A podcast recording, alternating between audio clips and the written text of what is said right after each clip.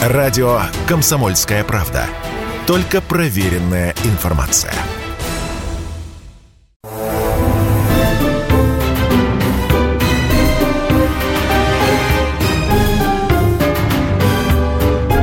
Предыстория. Мысли. Факты. Суждения.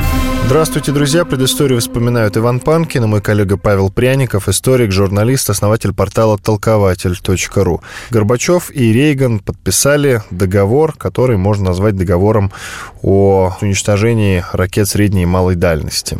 Сейчас Павел меня поправит, но, по-моему, я совершенно правильно формулирую. Да, и меньшей дальности. Да, да, и действительно потом, э, ну, на таких полигонах, как Капустин-Яр, их действительно э, уничтожили. То есть мы соблюдали этот договор, и мы решили поговорить, а как оно действительно было, во-первых, до подписания этого договора.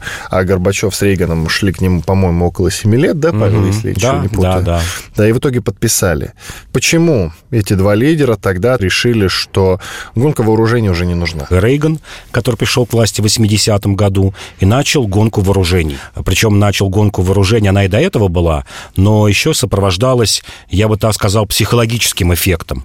Потому что в 70-е годы все же Советский Союз и США понимали, что нужно как-то снижать напряженность, были встречи между лидерами двух стран, а с 79 -го года до 85-го больше шести лет такие встречи не проводились. Более того, США начал такой блеф, как стратегическая оборонная инициатива, программы СОИ, которая очень напугала советское руководство. И, кстати говоря, что очень интересно, о том, что это блеф, понимал опальный академик Сахаров. Когда он только вышел из ссылки из Нижнего Новгорода в 86 году, встреча у них была в 87 году с Горбачевым, и он Горбачеву предупредил, не верьте в программу СОИ. Это американский блеф. Невозможно разместить на сотнях спутников мощные лазеры, которые будут сбивать наши ракеты.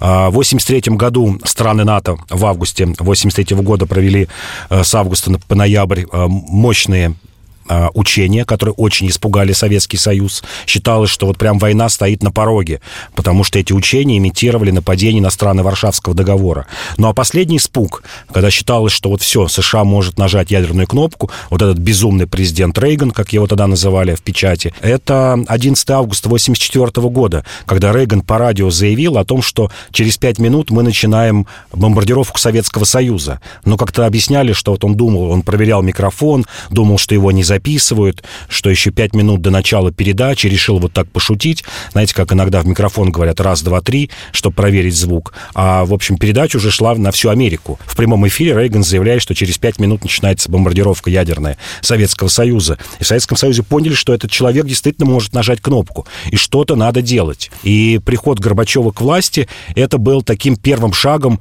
для разрядки, причем со стороны Советского Союза. Вот если до прихода Рейгана считалось, что у нас паритет авторитет, что американцы понимают, что в ядерной войне не может быть победителей, то с приходом Рейгана это понимание ушло.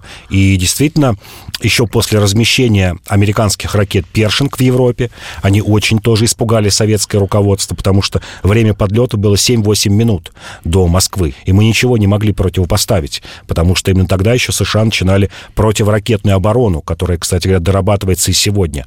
В чем ее смысл? В том, что американцы могут э, безболезненно выпустить ракеты с территории Европы, а это территория Германии, ФРГ, которые за 7-8 минут долетят, а при нашем ответе они этой системой ПРО собьют большинство наших ракет.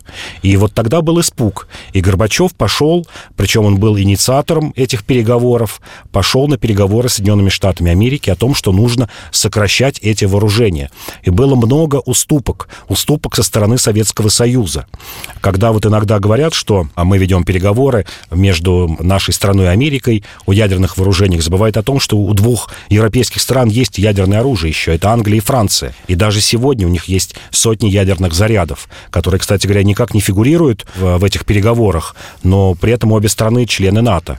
И Горбачев, кстати говоря, когда он учитывал такую смету, подводили, кто сколько будет э, сокращать ракет, сразу предложил американцам, что мы не трогаем Англию и Францию, не включаем э, в число ваших союзников. У нас таких союзников с ядерными ракетами нет, Наоборот, у нас еще один противник тогда был мощный, Китай, о котором забывают, и который к 80-м годам имел ракеты меньшей дальности, которые не долетели бы до Москвы, но вполне могли бы уничтожить, например, Сибирь и Дальний Восток. То есть СССР играл против фактически трех мощных фронтов. Это США, Англия с Францией и Китай. Сегодня, кстати, ситуация в этом смысле получше. Вот Китай вроде не заявляет о том, что он может начать ядерную войну против нас, и Англия с Францией как-то молчат об этих переговорах США и России. А тогда ситуация была напряженнее в разы, чем сегодня. Очень многие люди, включая моих родителей, плакали, когда по телевизору показывали, как болгаркой там, ну и какими-то другими средствами уничтожаются наши ракеты. Ответь мне, выходит, что все-таки Рейган нас обманул? Да, Рейган обманул. Была действительно вот эта программа «Блеф», как я уже говорю, программа СОИ, которой мы очень боялись, в которую поверили. Была, была серьезная разведывательная, ну, такая, я бы сказал, операция по вбросу этих документов, когда нашим разведчикам подсовывали такие документы. Специально мы отправляли их в Москву, там читали эти документы, уже верили в то, что там буквально через 2-3 года у американцев будет эта программа СОИ, и мы ничего сделать не можем. Это действительно был блеф. А если говорить про уничтожение ракет, про разрезание болгаркой, то это был тоже ну, такой, я бы сказал, неправильный шаг Горбачева, но уже вот в той сумятице э, в конце перестройки, когда мы вполне могли бы от американцев получить хорошие деньги на утилизацию этих ракет. Ну, мы действительно проводили часть э, этой утилизации на американские деньги. Уже при Ельцине, кстати, шла поставка оружейного плутония, который шла на атомные станции американские, но получили очень мало денег. Американцы готовы были платить, европейцы были готовы платить. Ведь когда мы говорим о разрядке, то, чего сегодня сегодня нет. Таким важным агентом выступала Европа во время напряженности 84-85 года, потому что Европа понимала, что ареной войны будет именно она. Э, это будет не просто обмен ударами по территории Советского Союза и США, а значительное число ракет попадет на европейскую территорию. А Европа как раз именно тогда, 86 год, начинала э, Мастрихское объединение, начинала объединение Европы. Вот прототип Европейского Союза создавался. И они не хотели попасть в жернова между а, Соединенными Штатами Америки и Советским Союзом. Было очень мощное движение, ну, в то время социал-демократических стран.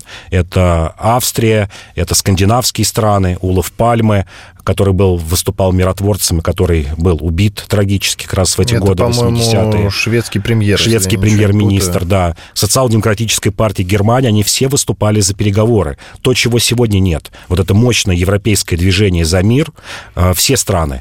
В Англии выходили десятки тысяч человек, блокировали американские базы, на которые поступали ядерные ракеты. То же самое происходило в Германии и в других странах. Э, общественность была резко настроена против такого противостояния. И это поступило тоже катализатором, потому что, например, когда заговорили о ядерном разоружении, первой страной, куда поехал Горбачев и с кем начал беседы, это была Франция. Это конец 85 года, еще до переговоров с американцами. И именно во Франции Горбачев и объявил, что мы готовы идти на мир, мы готовы идти на разоружение.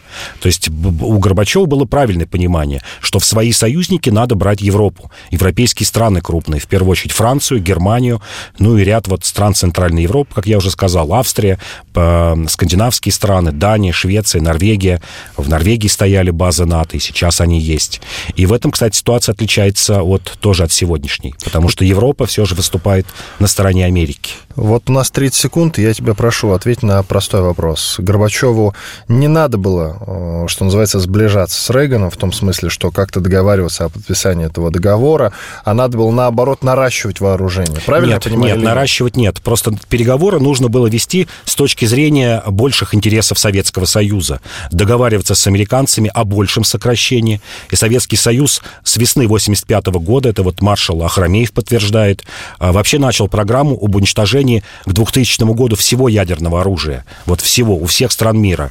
И вот этот процесс не завершился. То есть он завершился на полпути. Горбачев не смог, не смог до конца продавить Америку о большем сокращении ядерного оружия, и в частности о сокращении ядерного оружия во Франции и Англии. Иван Панкин и Павел Пряников, историк историк и журналист в студии радио «Комсомольская правда». Сейчас прервемся, после перерыва продолжим.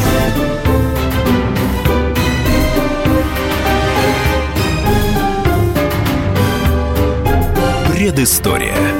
Мысли, факты, суждения –